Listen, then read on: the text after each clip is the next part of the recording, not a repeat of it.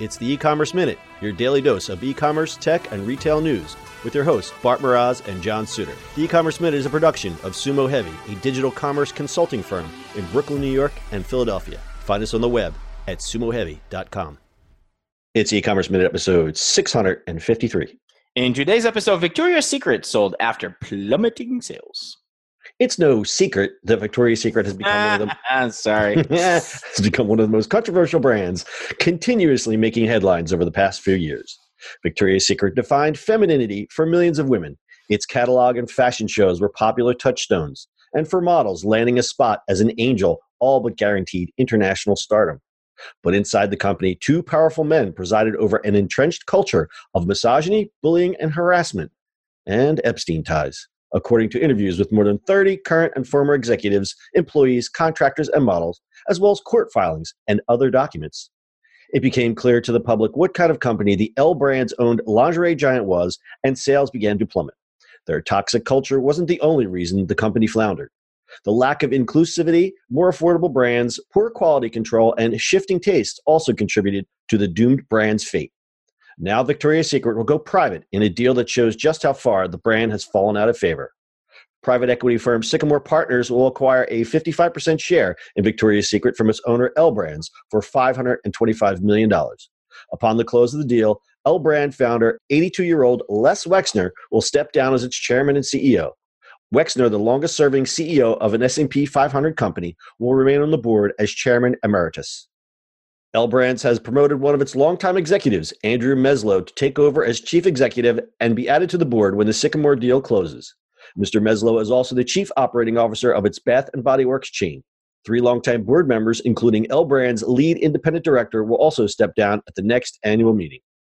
L Brands will keep a 45% stake in the Victoria's Secret business, which includes its chain Pink, and use proceeds of the sale to pay off some of its 5.5 billion with a B debt. The deal is expected to close in the second quarter. Moving forward, the company will shift its focus on running its Bath and Body Works stores as a separate company. You know what? Uh, I'm waiting for this one. I feel so bad for Bath and Body Works because L Brands is just shrouded in bull poop and like horribleness. and Bath and Body Works, I love Bath and Body Works, and I almost feel icky shopping there because of like who's tied to L brands. You know, I don't I mean? think the average consumer realizes that. Uh, that. They are very good points. And I agree with you, but I don't think the average consumer knows that. Right. I don't. I think there's a couple different things going on here in terms of perception and reality. And that the average consumer, yes, the tastes have changed. So that's one reason that the company just isn't doing well. But all this other smarmy stuff that's going on certainly does not help. Bad press is bad press. And especially when you're tied up with somebody like, oh, I don't know, Jeffrey Epstein, that might have something to do with it. None other than. From what I know, sorry to interrupt. From what I know, that is how when Jeffrey Epstein became suddenly went from being a school teacher to a, an investment banker, it was Wexner's money that he handled, mm-hmm. and that's how Jeffrey Epstein became a billionaire. Mm-hmm. But I don't want to make this about Jeffrey Epstein. This is more about the business of Victoria's Secret. You were going to add something.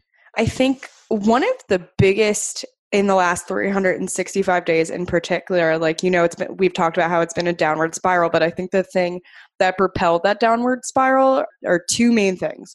One is that huge op-ed by the new york times yep. about like the abuse the models actually suffered. And the other thing is the introduction of savage fenty rihanna's lingerie.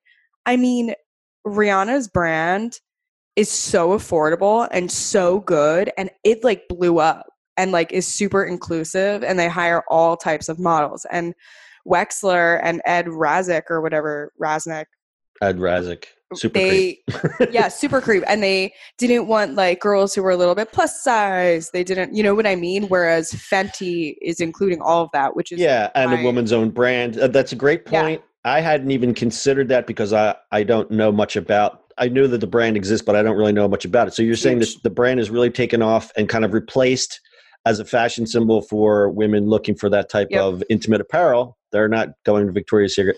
And you made up a good point. I mean, this guy, Ed Razek, and all the people that were probably involved, they are part of that old guy, you know, old school, whatever you want to call it. That's the way you run business. It's like, hey, honey, get me a cup of coffee, and you smack the secretary in the rear. Yep. That's all gone, you know. And it's like the, you got these old holdouts. I mean, how old is this Wexner guy? He's 82. So Yeah. they're part of that dying breed, literally and figuratively. And uh, you know, and you've got these strong, powerful women brands coming up. Rihanna being a perfect example. So I'm she even had up. her fashion show on Prime, remember? Or like, yeah, and at the same year that Victoria's Secret isn't having their fashion yeah, show. as, right. At the same time that they're not having their stupid angel wing, whatever the hell that was. You know what I mean? So it's like, oh, there's like not. It's not even a one-two punch with Victoria's Secret. It's like a six, seven, eight punch. Like it's like boom, boom, boom. Bye, Yeah. bye. Like I'm sorry. What are the what are the other brands that are up and coming that would fit into this category? There's a lot of them. I mean, Mhm. we've we've talked about. We have a podcast coming out with Harper? Harper Wilde. That's one. Like all the new startups, all the like brands that are like more positive towards what women want now, right? Like, Yeah. Mhm. I mean, obviously. John, and- John and I, you, you and I don't shop in these places. it's a Mm, little harder to explain that. Yeah.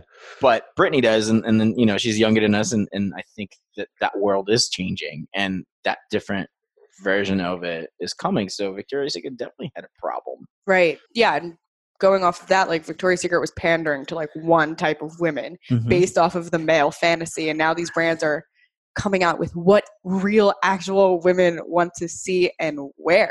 You know what I mean? It's like Yeah. completely different. It's like a 180 from the traditional landscape of lingerie. And you know great. what? And that is a great term, the landscape. I was just going to say the landscape has changed so rapidly, and I don't think a company like Victoria's Secret even saw it coming or knew how to turn. Mm-hmm, exactly. Because Yeah. they were like, oh, as long as we have our like big name Gigi Hadid angels in the Victoria's Secret show, like Mhm. we'll always have that clout. We'll always be fine. We'll always be good. And everyone was like, nope. The New York Times was like, nope. Nope. what I mean? And Me like, Too had a lot to do with it, and Yep. just total change of public perception of that type of, you know, just that type of environment and objectification of women and all that Mhm. kind of stuff. You know, while okay, so you can do the political end of it, but if your business is based on, you know, selling pretty things to pretty women only, you're gonna have problems Yes, you are. because the rest of the world ain't so pretty. yeah, know exactly. Like it was the one percent that that brand represented, and you're never gonna thrive in changing times if your brand represents the one percent. You know what yes. I mean? Great points. So, uh, Les Wexner, as we said, he was in charge for almost six decades. Will be stepping down from his role at L Brands, but will stay on the board. He was the longest-serving CEO of an S&P 500 company, and that mantle has now been taken up by Mr. Warren Buffett. The deal will be for 1.1 billion dollars, a humiliating number for a company that did about 7 billion in revenue last year. And if that sounds like a lot of money, it would probably be a lot of money if this was 1993. But if you compare it to other brands like Lululemon, it has a 34 billion dollar valuation. Mhm. So I? Mm-hmm. it's not apples to apples. That's I noticed like even when you walk into Victoria's Secret stores anymore, like there's three people in them. Like uh, from like a commerce, from a retail perspective too, like tying into all the other bricks and mortar stories we've been doing, like Victoria's Secret as like a whole. When you walk in anymore, there's three people there, and everyone looks ashamed. like yeah, they're embarrassed to be there. is embarrassed, but they're so used to it, and they have kind of brand loyalty. You know what I mean? So they it's like do, but also ah. like if you look at all the other stores, right? Even Mm-hmm. Walmart or Target, I mean, that have changed how that works. You know, for you know, not high end lingerie itself, but just the usual things you Mhm. buy. Okay, so let's talk about in terms of design. So you used to think, oh, if I'm going to buy something really pretty and special, I'm going to go to Victoria's Secret because they're the only ones that sell it. I'll go to Walmart for my granny underwear, whatever you want to call it, you know, whatever de- derogatory term you want to use for it. My utility underwear, you know, but that's changed because design has really crept into the, we'll say, the lower end market.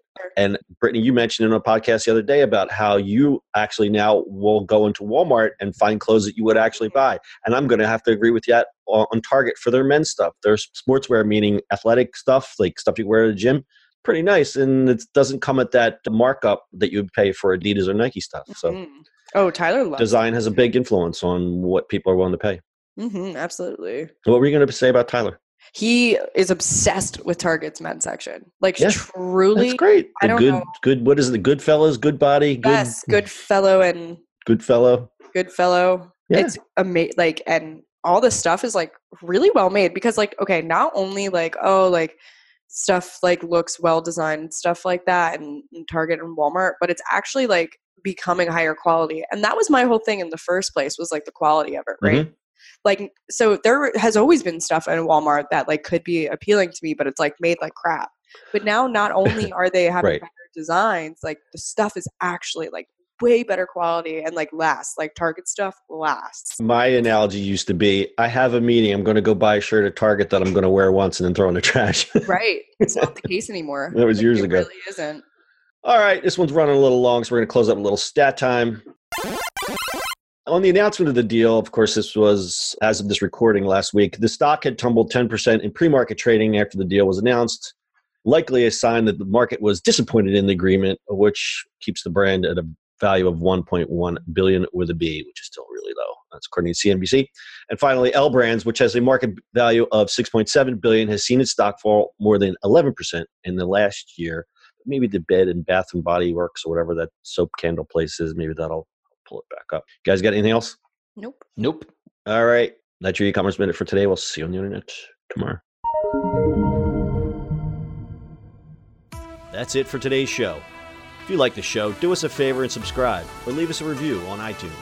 And don't forget you can now listen to the e-commerce minute on your amazon device. Just add e-commerce minute to your flash briefing. And finally, if you have a comment or suggestion, or just want to say hi, find us on social media at Sumo Heavy.